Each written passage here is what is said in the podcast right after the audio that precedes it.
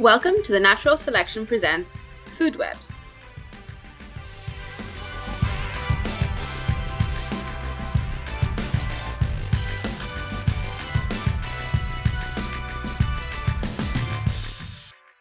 Hello, welcome or welcome back. We are the Natural Selection. We were definitely a class, maybe a family, and in no particular order, I'm joined by Nick. Hello. Nick, Hello. And I am Naomi. Would one of you care to introduce any new listeners to who we are? I can, Naomi. We're the Natural Selection. We're a group of taxonomists who love bringing our passion for nature into the wild. That's your phone or computer. Or your radio, I don't know. Each week we gather and wax lyrical about the natural world. In the first section of our podcast, we talk about nature news and some cool research we found in the past week. In the second section, we talk about a different theme and how it relates to flora and fauna around the world. This week's theme is food webs. Thank you for that, Nick. How are you guys doing this week? Have you had any exciting nature interactions or encounters this week? Yes, I did. I was on a date. Here's a bit of romance advice, which we don't often give on this show. But apparently, if you're on a date with someone, it's not advisable to mention how interesting the beetles surrounding their balcony is. Oh, what? Nick, you're going on the dates with the wrong people. I was just about to say, I was like, they don't sound like they're for you if they don't like beetles. I- I'd be excited just, you know, to have that pointed out to me. But sadly, I'm from a place where these beetles don't exist, and she is not. So I don't know the equivalent it would be, Naomi or Nick, but it would be like going on a date with you and pointing out a pigeon, I guess. I mean, it wouldn't imply that, yeah, you might think, well, is, is my conversation that interested that he's more interested in the pigeons? Hmm. I need to radically rethink my entire date approach. Pretty much all I'm doing is look at that pigeon over there. How weird. But uh, interestingly, I did look them up. I asked her to tell me what their name was so I could look them up when I got home. And and then Melolonthinae, uh, they're a subfamily of scarab beetles. Um, Oh. and she was quite happy. She's on the fourth floor, and they were just hovering next to her balcony. So Oh, cool. yeah, so it's um yeah, very interesting behaviour and quite interesting looking beetles if you see them. I think on the podcast last week I said that I I always have this thing where like I forget I forget to think about the nature interactions and then the podcast comes around and, I, and you, we ask and it's like oh man I, I can't remember anything. This week I stuck it in my brain. I had an animal interaction and I thought this is going in the podcast. So I was in the park sitting on a bench with a friend and my friend and I were eating some almonds and before I could really, you know, before I knew what was going on, um, my friend had taken one of the almonds and was giving it, put it on the ground near uh, one of those Eurasian squirrels, the red ones. And, you know, I, I don't love feeding wildlife, eh, you know, but it was, it happened so fast, then it was done. And then for the next 20 minutes, that squirrel got more and more and more fearless to the point where it was, we were on this park bench and it would leap up onto the back of the park bench and run behind us and like back and forth like a little tightrope looking for more food. And at one point it ran around the front and at this point there were several people watching the whole situation and it came up to my foot and it touched my foot like, please sir, can I have some more? And it was ve- very intense. It was very intense. In the end it left. We didn't give it any more. It was very persistent. Oh my goodness, that's so intense. Yeah, one of several reasons why feeding wildlife is, is not advisable, I guess. I'm trying to think. I was the same as you. I kind of, I always try and look out for, or, or try to focus on my interactions as I'm walking through the park or going about my day. One that stood out to me was I was walking and I saw a blackbird and it had a, a worm in its beak. And as it saw me, it like flew very speedily away. So I suspect it was feeding its young, but it did not want me to steal the worm. With that, guys, I think that does mean we should get started with the news. I'm actually going to kick us off this week with a very exciting piece of news. A skull has been found from China, and it's believed to be a, an ancient human skull. It was found, dates from about 146,000 years ago, and they think it might actually be a new human species, which is really cool. From a group of researchers from Hebei Geo University, and they described the skull in a paper that was published in the journal The Innovation. So I believe the skull was actually found quite a while ago in the 30s, and it's been kind of dubbed the Dragon Man or Homo longi. And I think it was named after the Dragon River or the Longjiang in, the province where it was found. So there's some pretty cool features about it that they found. It's a very large skull. It's actually a really well preserved skull as well. So they think that it might be kind of a sister group to Homo sapiens. And they think that it has like a very large brain capacity and it could have been kind of within the range of modern humans and Neanderthals. So I think it might have kind of been a sister group to Neanderthals and Homo sapiens. So it has some features that resemble our species, so flat and low cheekbones, shallow canine fossa, fossa, fossa, and the face looks reduced and tucked under the brain case. So this is a really cool piece of news, I thought. Potentially a new species of humans has been discovered. I thought I'd take my news off the land, guys, this week. I've gone to the ocean. And reading scientific papers about the ocean made me realize how little I understand about the ocean. Turns out they've got some words that we don't use. But it's fine because it was about animals which I do vaguely understand. So this was looking at some grey reef sharks. It was called Sharks Surf the Slope. So current updrafts reduce energy expenditure for aggregating marine predators. So what they found is, as you guys know, even even Nick, who is is really not an ocean person, the ocean has currents, and these currents go in different directions and sort of yeah will affect the sea in different ways. And what they found is that these sharks would behave rather strangely around these currents. So what they would sometimes do is when the when the current was going one way, they would sort of sit in it and just be very very still and let the current sort of blast past them, if you will. Other times, what they would do is they would sort of aggregate together. You know how, like, the cyclists in uh, Tour de France, some of them, this is a good analogy. You know how the cyclists, they take turns going at the front? Yeah, so what they would do is they'd be like a pack, and they would take it in turns going to the front and then letting the, the current push them back to the back of the pack. And what they found is, as you guys have probably heard, you often hear that sharks have to continuously move to get oxygen in their, their gills because they have to get water flowing over them. Well, this is a way for them to get water flowing over their gills with minimal movement. It can also act as a way for them to travel with minimal movement depending on which way they're going. Uh, and this was sort of, uh, they made the analogy to birds following updrafts from buildings. So if we can start to understand these currents, we might be able to understand fish behavior or fish travel. And this was saying that, yeah, uh, understanding how they use these currents could be really, really important in conservation in the future cool. I didn't realize. I mean, I guess it makes sense that there's like sailable. You hear about the turtles on this the stream. Th- you know, I'm not an ocean person like you said. I didn't know sharks do that. That's cool. Yeah. So with my news this week, I'm going to go back to something I've used to used to do in the past and haven't done in a while, which is the round off of the news section with a grim piece about extinction. But this one has a little bit of hope in it. So there was a study that was published in PNAS this week looking at the extinction rates of mammals in Australia and basically trying to do a new a, new way of studying it historically, which is really tough to do when you don't have records of um, species that existed at a certain time in a, in a certain place. But there's a proxy for that data. We can use the specimens in natural history collections as a marker by testing basically their entire genome for genetic diversity within the population that exists in the museum now as a proxy for the genetic diversity that existed in the population at that time. So we can get a sense of how diverse a species was in the past versus how diverse it is now. And that's what this group was doing in with these Australian mammals.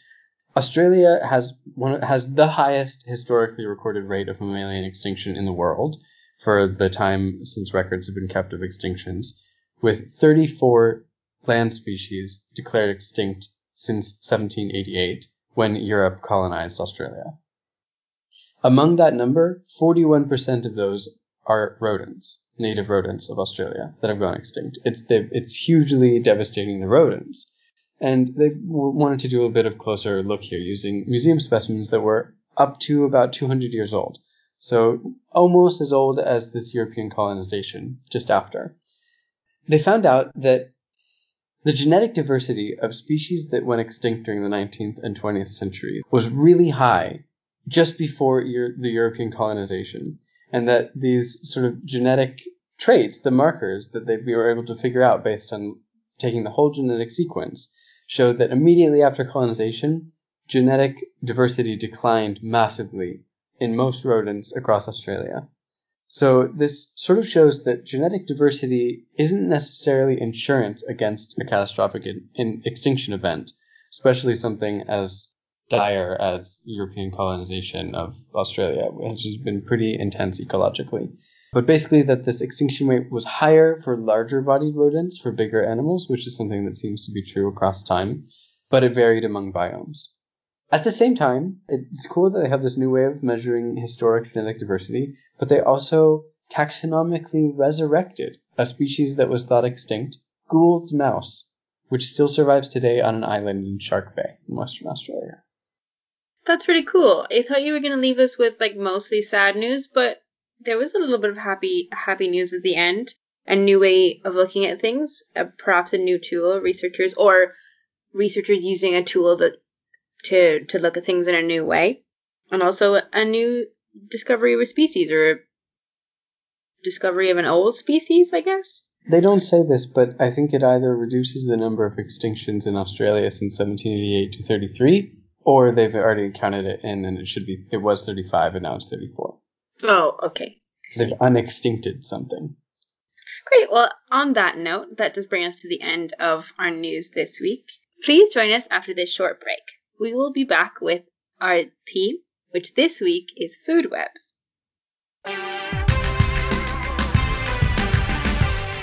Welcome back. Thank you for joining us again. We are back with our theme. This week we're talking about food webs. And I think, Nick, will you tell us a little bit about why food webs are important? Why are we talking about this this week? It's quite a complicated topic. I think you guys will agree by its very nature, it's studying interactions between things on a grand scale because we're not just looking at food chains, which is the sort of first thing we're taught with the one to another to another. A web is this complex interaction by definition. So why is it important for us humans to sort of understand these? Well, whether we like it or not, we're part of this world. So we better start acting like actions we take will have impacts on these food webs. And if they are complicated, it's important to understand what might happen. But you're thinking, well, what actions are we taking? Surely we could just not take these actions. Well, one really interesting example is mosquitoes. So, malaria, absolutely devastating disease. It's theorized it's killed more people on planet Earth than anything else in recorded history. And, and to this day continues to kill thousands and thousands of children every year. So we sort of think of how intense coronavirus is, but yeah, uh, dying from malaria is a reality for a lot of people every year around the world. And it's just exceptionally common. So one way to battle this is to get rid of the vectors, to get rid of the mosquitoes. And there are a lot of communities which are sort of doing this, where rather than sort of coming up with a drug to prevent malaria, they're coming up with methods to eradicate mosquitoes from the ecosystem. But what effect would this have? Because while mosquitoes bite us, they are existing. They're not in isolation. If we get rid of them, what impacts would this have? So there are people who would study the impacts on food webs. So for example, the larvae of mosquitoes, they, they breed in stagnant water. So their larvae will be eaten by fish quite often, or dragonflies as well will often eat mosquito larvae. So if we remove them, would there be another insect that could fill this niche and provide food for these other species. Also, interestingly, they're pollinators. We think of mosquitoes as drinking blood, but that's actually only the females. The males eat nectar and will pollinate plants. So if we remove them from this system, is there another insect that could step in and act as a pollinator for perhaps important plants in the region? It's all about studying, in this case, an insect's role in this food web to understand that if we removed it, what impact would it have? Because removing it potentially could have a really positive impact on the lives of millions of people. So it's important to understand that. But it's not just things like malaria is a very good way of looking at why we might mess with food webs. We also eat. We eat a lot generally as humans. So understanding the food we eat and their place in the food web can be quite important. So not too long ago, there was a study on how the marine fish food web is globally connected. So the ocean food web is globally wide. It's none of it is really isolated, which is quite staggering to think about.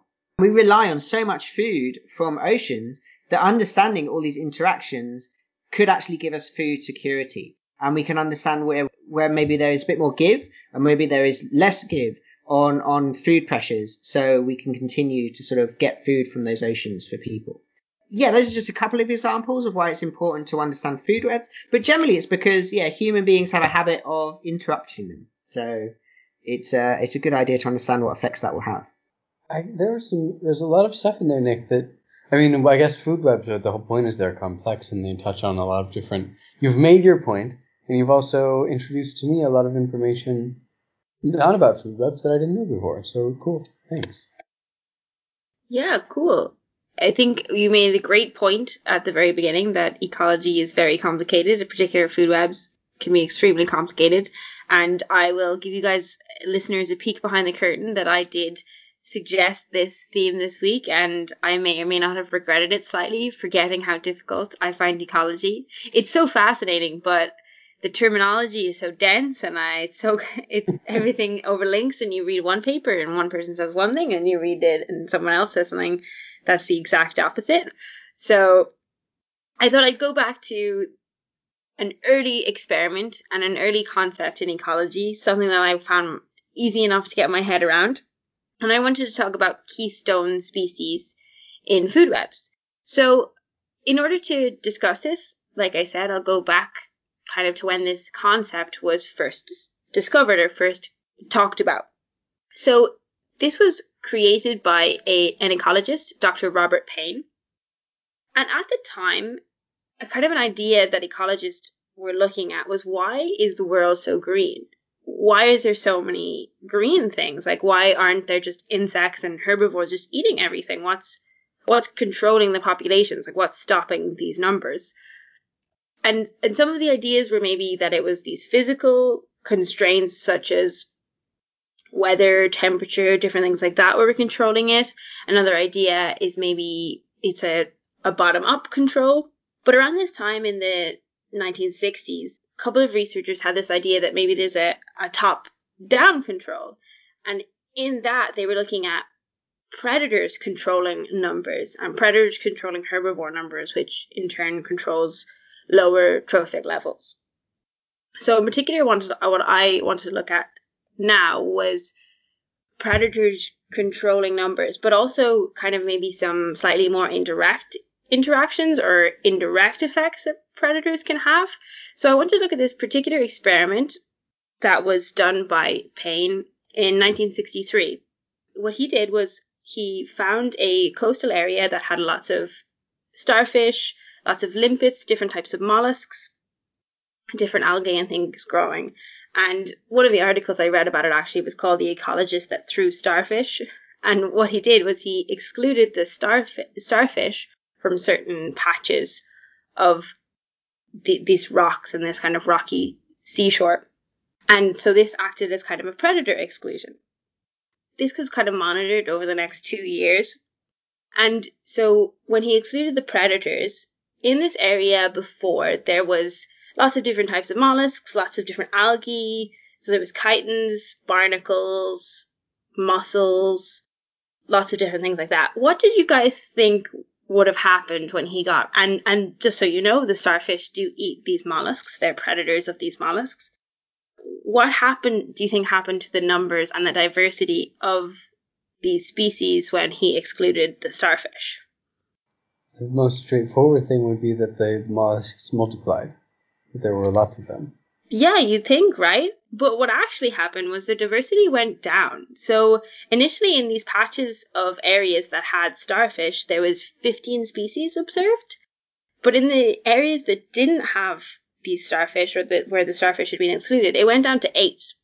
So what was kind of happening was the composition was changing because when the predator wasn't kind of controlling the numbers of different of the different mollusks, some of the mollusks were taking over, and it kind of happened in sort of a stepwise approach, I think. So basically, at first, the acorn barnacle kind of jumped in at first when the Pisaster, the starfish species, was removed, and then what a couple of months later, the California mussel kind of overran the barnacle and then that was kind of only some algae growing on the mussels. And then it was interesting because these algae were affected even though they weren't eaten by the starfish. So I thought this was a really cool interaction and, and his work really developed this concept of the keystone species, which really influences like lots of areas of ecology today. And not just so at the time he kind of thought of it as this top predator was the keystone species, but now it's kind of realized that lots of other types of species can be this keystone. And basically, it means that they have this really large impact on an ecosystem. Another example is say say forest elephants, even though they're not the top predator, they have a big impact on the ecosystem that they inhabit. So I thought this was an interesting idea in ecology and kind of a a cool way to look at things and maybe not what you would expect from this interaction it definitely fits in with the idea that we're taught that I was taught in in high school at least that was like keystone species are important, but for a different reason. I think it was this sort of idea of like they're the peak, the apex, they're like they have a lot of control and impact, which are such like passe things to like be important for. But the idea that that by sort of limiting one species that can sort of dominate a competitive range of diverse species that then allows the others to flourish is really that's really cool. You think that everything would do better when you get rid of this predator, but actually things ended up doing worse. So kind of it's an interesting it's an interesting concept, all right. On an entirely unrelated note, do you know what a keystone is? It's the last piece of a arch that you put in. Yeah. And if you take it away the arch falls down. There you go. So that's why they're called keystone species. Mm-hmm. In case anyone was wondering. Etymology. he can do etymology and entomology. I saw we might have listeners not from England, so uh, wondering why we're calling it keystone species. So, Nick, I think you're going to talk a little bit about how maybe sometimes apex predators can get reintroduced back into the food web. So yeah, I was thinking, you know, I I also was a bit like food web's complicated, you know, and we only do easy stuff here on the podcast. No, no, no. This week I wanted to do something a little bit different with food webs, and I was thinking about, you know, a food web implies that everything's connected, and and we're connected to it too. We're part of the the natural ecosystem, and but it's really hidden in most of our in the, at least in Western society, the the passage back into the food web is is not something that we talk about or look at much. So I want to just look at where it can happen and where humans re-enter the food web, if you will. I know we eat a lot, but we also get eaten, and so I looked at sort of the the range of animals that hunt and eat humans for food regularly, not just a, a sort of a, a chance attacks or encounters in the wild, but and I found what ended up I, if you know if we're taxonomists here too, so I split it into three categories the expected, the rare but makes sense, and the unexpected. So to start with, well, I have a quick question for you guys. What might happen if the population of capybaras decreases in its home regions in South America? We'll all cry. You will if you live in South America, because it's the main food source for jaguars. And when they can't get their capybaras, they'll attack and eat humans. So that introduces us to our first topic lions, tigers, and other felids. Which lions and tigers, they're the well known, uh, tigers especially, are the well known. I'll call them man eaters, but really I should say the human eaters, but it sounds a, a little less uh, intense, which will be fun later when we get to the unexpected group of man eaters. So we've got lions and tigers. Leopards, jaguars, and cougars are sort of the second tier of the felids. They don't do too much regular human hunting, but they've been known to attack and eat people. Then there's the classics, the bears. I don't really really need to talk about the bears. I think they do their own talking. They are they're pretty good at killing and eating people. Uh, they don't do it for sport, um, you know, no animal does, but they do do it for um, when they're very hungry, and but not all the time. Especially starving polar bears will will hunt humans long distances, but other bears usually it's opportunistic. So, then let's move on to the canids. Uh, we've got wolves, which actually, compared to the other the bears and the felids, they don't do too much killing and eating of people. But wolves, individual and in packs, have been known to do so. However, the other canids, I found it's actually they're super low. Dingoes in there's only two recorded fatalities from dingoes ever. One of them it just became viral, so dingoes have this sort of reputation for being human eaters, but um, only two, and both young. I think one a, a young teenager and the other a child. Dogs rarely attack and eat people. Sometimes packs of feral dogs will attack people and sometimes kill them, but they usually won't eat the body afterwards. That's not what they're usually killing people for. It's either a fear or a pack thing, but not for food. Coyotes similarly sometimes attack humans for food, but usually the success aren't the attacks aren't successful. Uh, so you can usually scare them off. Uh, and in some cases, where the attacks are more violent and people do start to get eaten by them, it's been that they're sort of hybridized with wolves. So there's it's kind of creepy, but there you go. Moving on from the mammals, there's some other cool animals that eat humans. Crocodiles, for example, hundreds of deaths per year. They're the main ones, the Nile crocodile and saltwater crocodiles. But interestingly, alligators, even though they definitely could, don't usually attack any people. It's the crocodiles that do it. And sharks, I mean, we could do a whole episode on sharks, but it's very, very rare for shark attacks to kill people or for sharks to eat people in general. Usually they're opportunistic, they'll take a bite, and they don't really like to eat humans. Usually what happens when people do die from shark attacks is they die from blood loss from the bites. And I think, for example, in 2018, there were only four deaths from shark bites worldwide. So not something very common. That brings us to the end of the expected group, which I'm glad we did the roundup, but let's get into the rare but makes sense. So rare meaning even less than what we've just talked about. Sharks at four deaths a year, this is less than that. So a very limited number of confirmed cases of snakes eating adult non non-intoxicated people showed up in my research. They more frequently eat intoxicated adults because they can't fight back, I guess. But I don't know how the snakes can figure that out or if it's just chance. But they do eat children more frequently.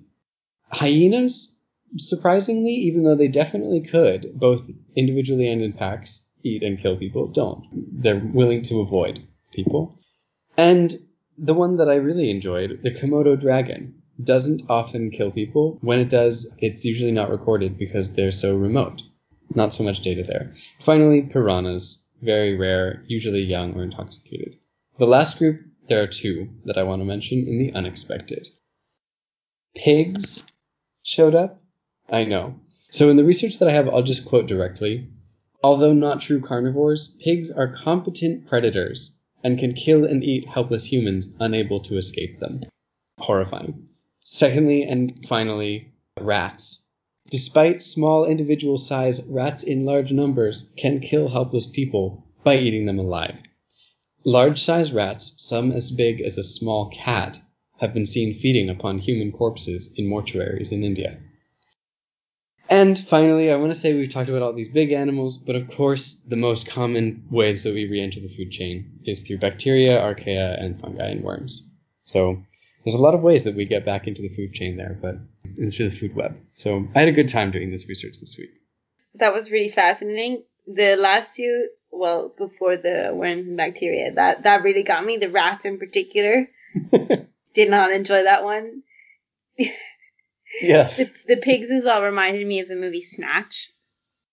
Snatch. Have to, yeah, they like feed the dead bodies to the pigs because they're omnivores. Yeah, never trust a man that keeps pigs. Oh. Oh. I remember once watching a documentary about there's a species of ants which eat flesh, and there's recording people of like drunk people falling asleep, and uh, the ants just eating them. Wow. So thanks, Nick. We got a, an interesting roundup of some animals perhaps maybe we should avoid. Some animals that we should at least have a respectful wariness of. And predators often get a bad rap in places. Often people try to get rid of predators, but this can have bad effects on the ecosystem, and maybe sometimes predators are important in areas. Yeah, so one human being's response to predators that might threaten their life is historically to hunt and kill them. This happened with tigers in India, and it's happening ongoing in lions um, in Africa, and it happened in the United States of America, where basically they hunted uh, and eradicated grey wolves from Yellowstone National Park. I believe it was in the in the twenties, and for seventy years, Yellowstone National Park was without grey wolves. But in 1995, there was a decision made to reintroduce grey wolves. And I think 24 were released. I think I'm not positive on that, but a small number were released. It wasn't a, it wasn't a lot.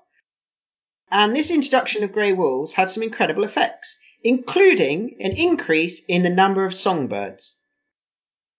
Huh? Yeah. Which is not something you'd expect wolves to do. So this just goes to show how incredible food webs are and the interactions they have. Part of the problem in Yellowstone was there was an overabundance of deer. And that these deer had no predators and no fear of predators. So they weren't worried about anything. So they were just grazing and grazing and grazing and grazing. And they were grazing through all the vegetation and including new growth. So any trees that might grow, deer would come along and eat the new growth and there'd be no new trees. Now, what the wolves did, not only did they predate on the deer, but they had an impact of fear. So there were places that the deers were afraid to go, particularly valleys, because in valleys it was much harder to escape from wolf attacks. So they would just avoid them, which meant that the vegetation would start to grow a lot more readily. So what impacts might this have? Well, it turns out a huge amount. Firstly, beavers returned because with vegetations in the valleys, which are next to the rivers, all of a sudden beavers had food. If beavers have food, they can build dams, which create environments for other animals. So they create environments where otters could live and ducks could thrive. So there was an increase in ducks wolves didn't just have a, an effect on, on prey. There's also something called mesopredators, which is sort of predators which are not the apex predator, but the one below. So wolves would often kill coyotes, which up until that point didn't have any competition.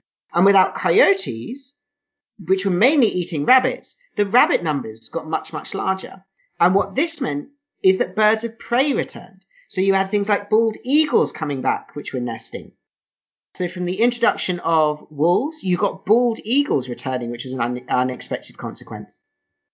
It also meant that there was much more trees growing, which is what led to the songbirds. With especially willow, uh, with this environment, it meant that yeah, there there was places for songbirds to nest. So all of a sudden, yeah, the, the, the air of Yellowstone was a lot more noisy, with birds happily singing away in their brand new trees. There was also an increase in bear numbers because bears will happily eat the leftovers uh, of wolf hunts. So these bear numbers increased, which then again had an impact on the deer because they would happily hunt them as well. So there was a reduction in deer from there as well, which helped uh, propagate these effects. And amazingly, it changed the way the rivers flowed. And this is because the forests were regrowing.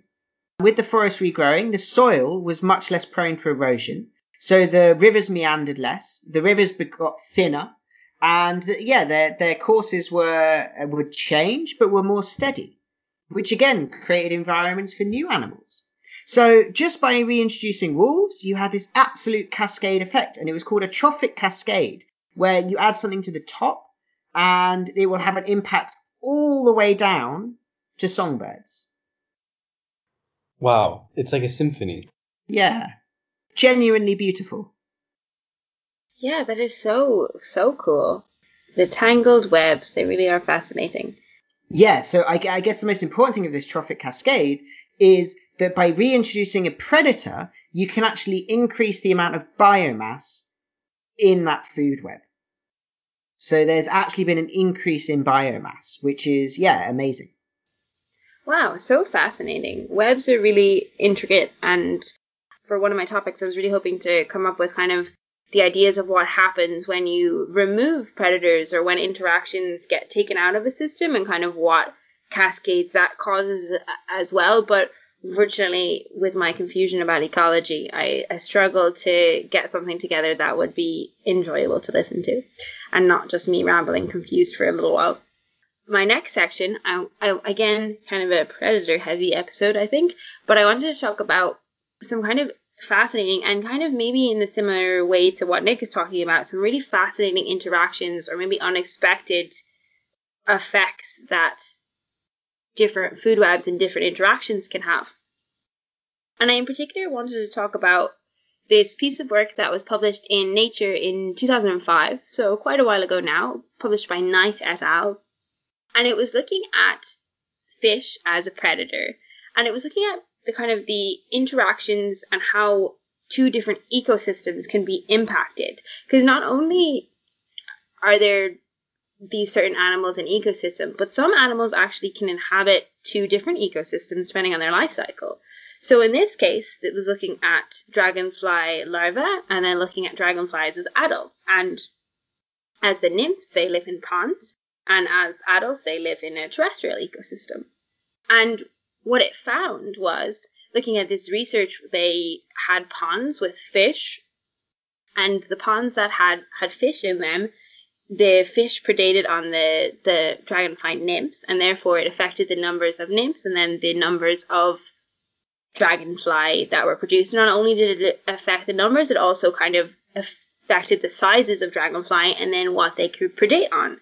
And dragonfly typically predate are have been known to predate on bumblebees, bees, different pollinators. So what this effect had was that when the there was less dragonfly, there was more pollinators and there was more plants around because there was more pollinators to, to pollinate them.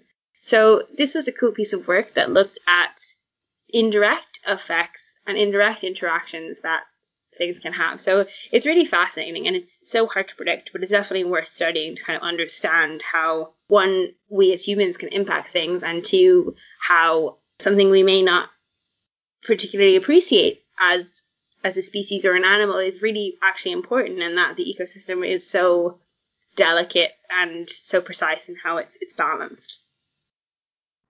When we talked earlier about ecology being complex and difficult, it's one of these things where I'm like, how can you do experiments in ecology? It just blows my mind. But it's cool. Yeah.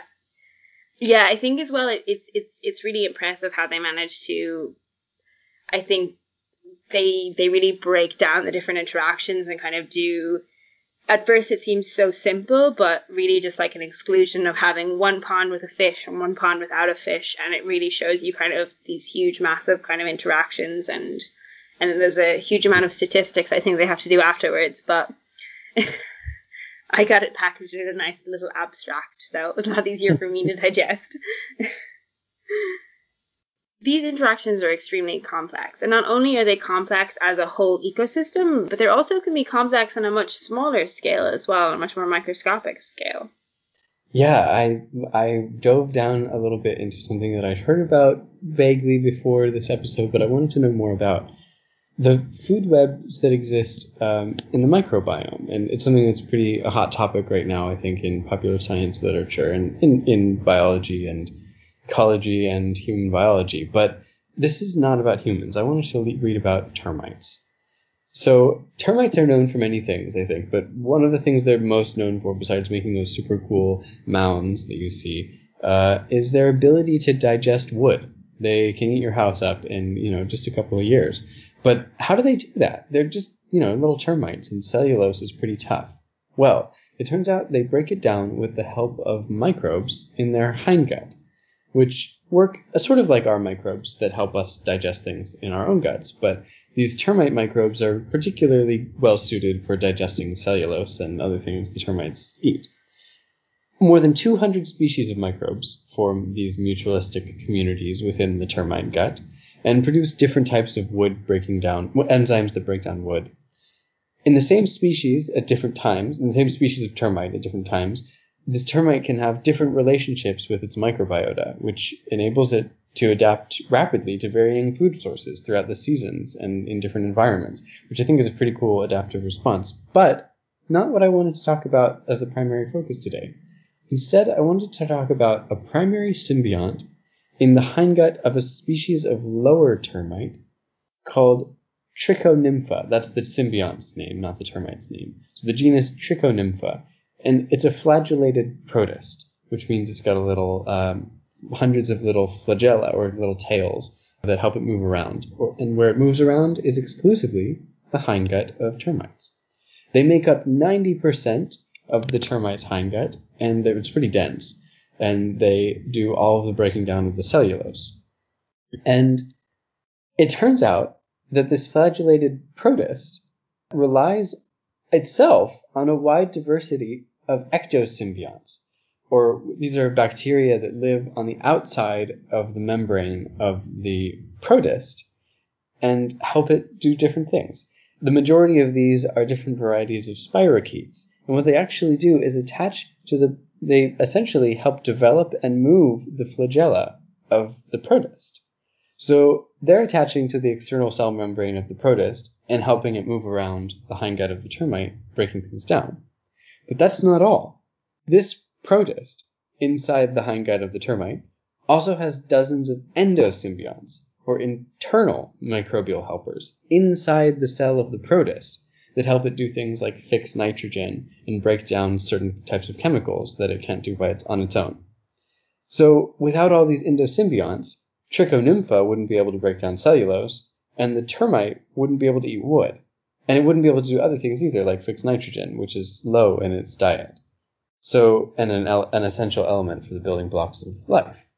The amazing thing to me is that all of these things happening within the hindgut of the termite seem to be happening it basically in isolation. They're all all these species, the Trichonympha and their endo and ectosymbionts, are vertically co-speciating. So they're essentially the the groups of endosymbionts within Trichonympha are monophyletic. They were introduced once and then evolved and diversified within the that ecosystem, or essentially that food web inside the termite's hindgut, inside the flagellated protist that lives in the hindgut. It's like there's just something. It's almost like physics to me, where you can go so wide and big and look at the complexity of like the stars and like galaxies and then be amazed there, or go super super super small and look at like quarks and and little strings wobbling around. I'm not a physicist, but you can also look at the global ocean food web, or you can look at the complexity inside of a termite's gut and they're both almost it, seems like equally rich. And i don't know i wanted to end on something that's sort of brought to light. We've talked a lot about predators and a lot about large ecosystems and it's cool to go small too. And there's some interesting stuff happening there.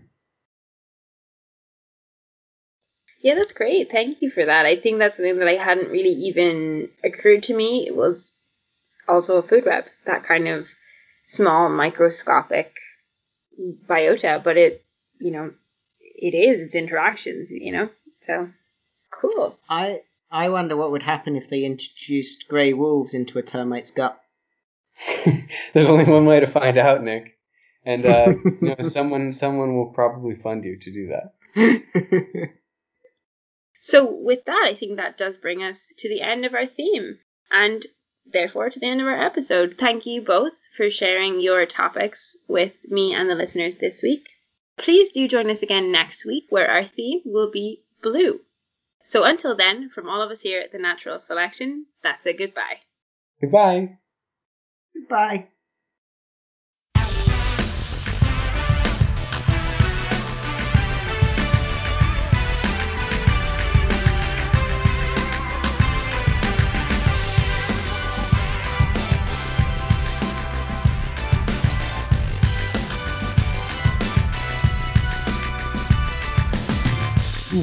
Mm. I've always said you do you do look like a worm thief. I've yeah, always said that. I can't yeah, help it. I remember that. I just love that extra protein, you know. Not to sneak peek anything in our episode, but the worms love the extra protein that you will give them someday too. Hmm, good to know. Good to know.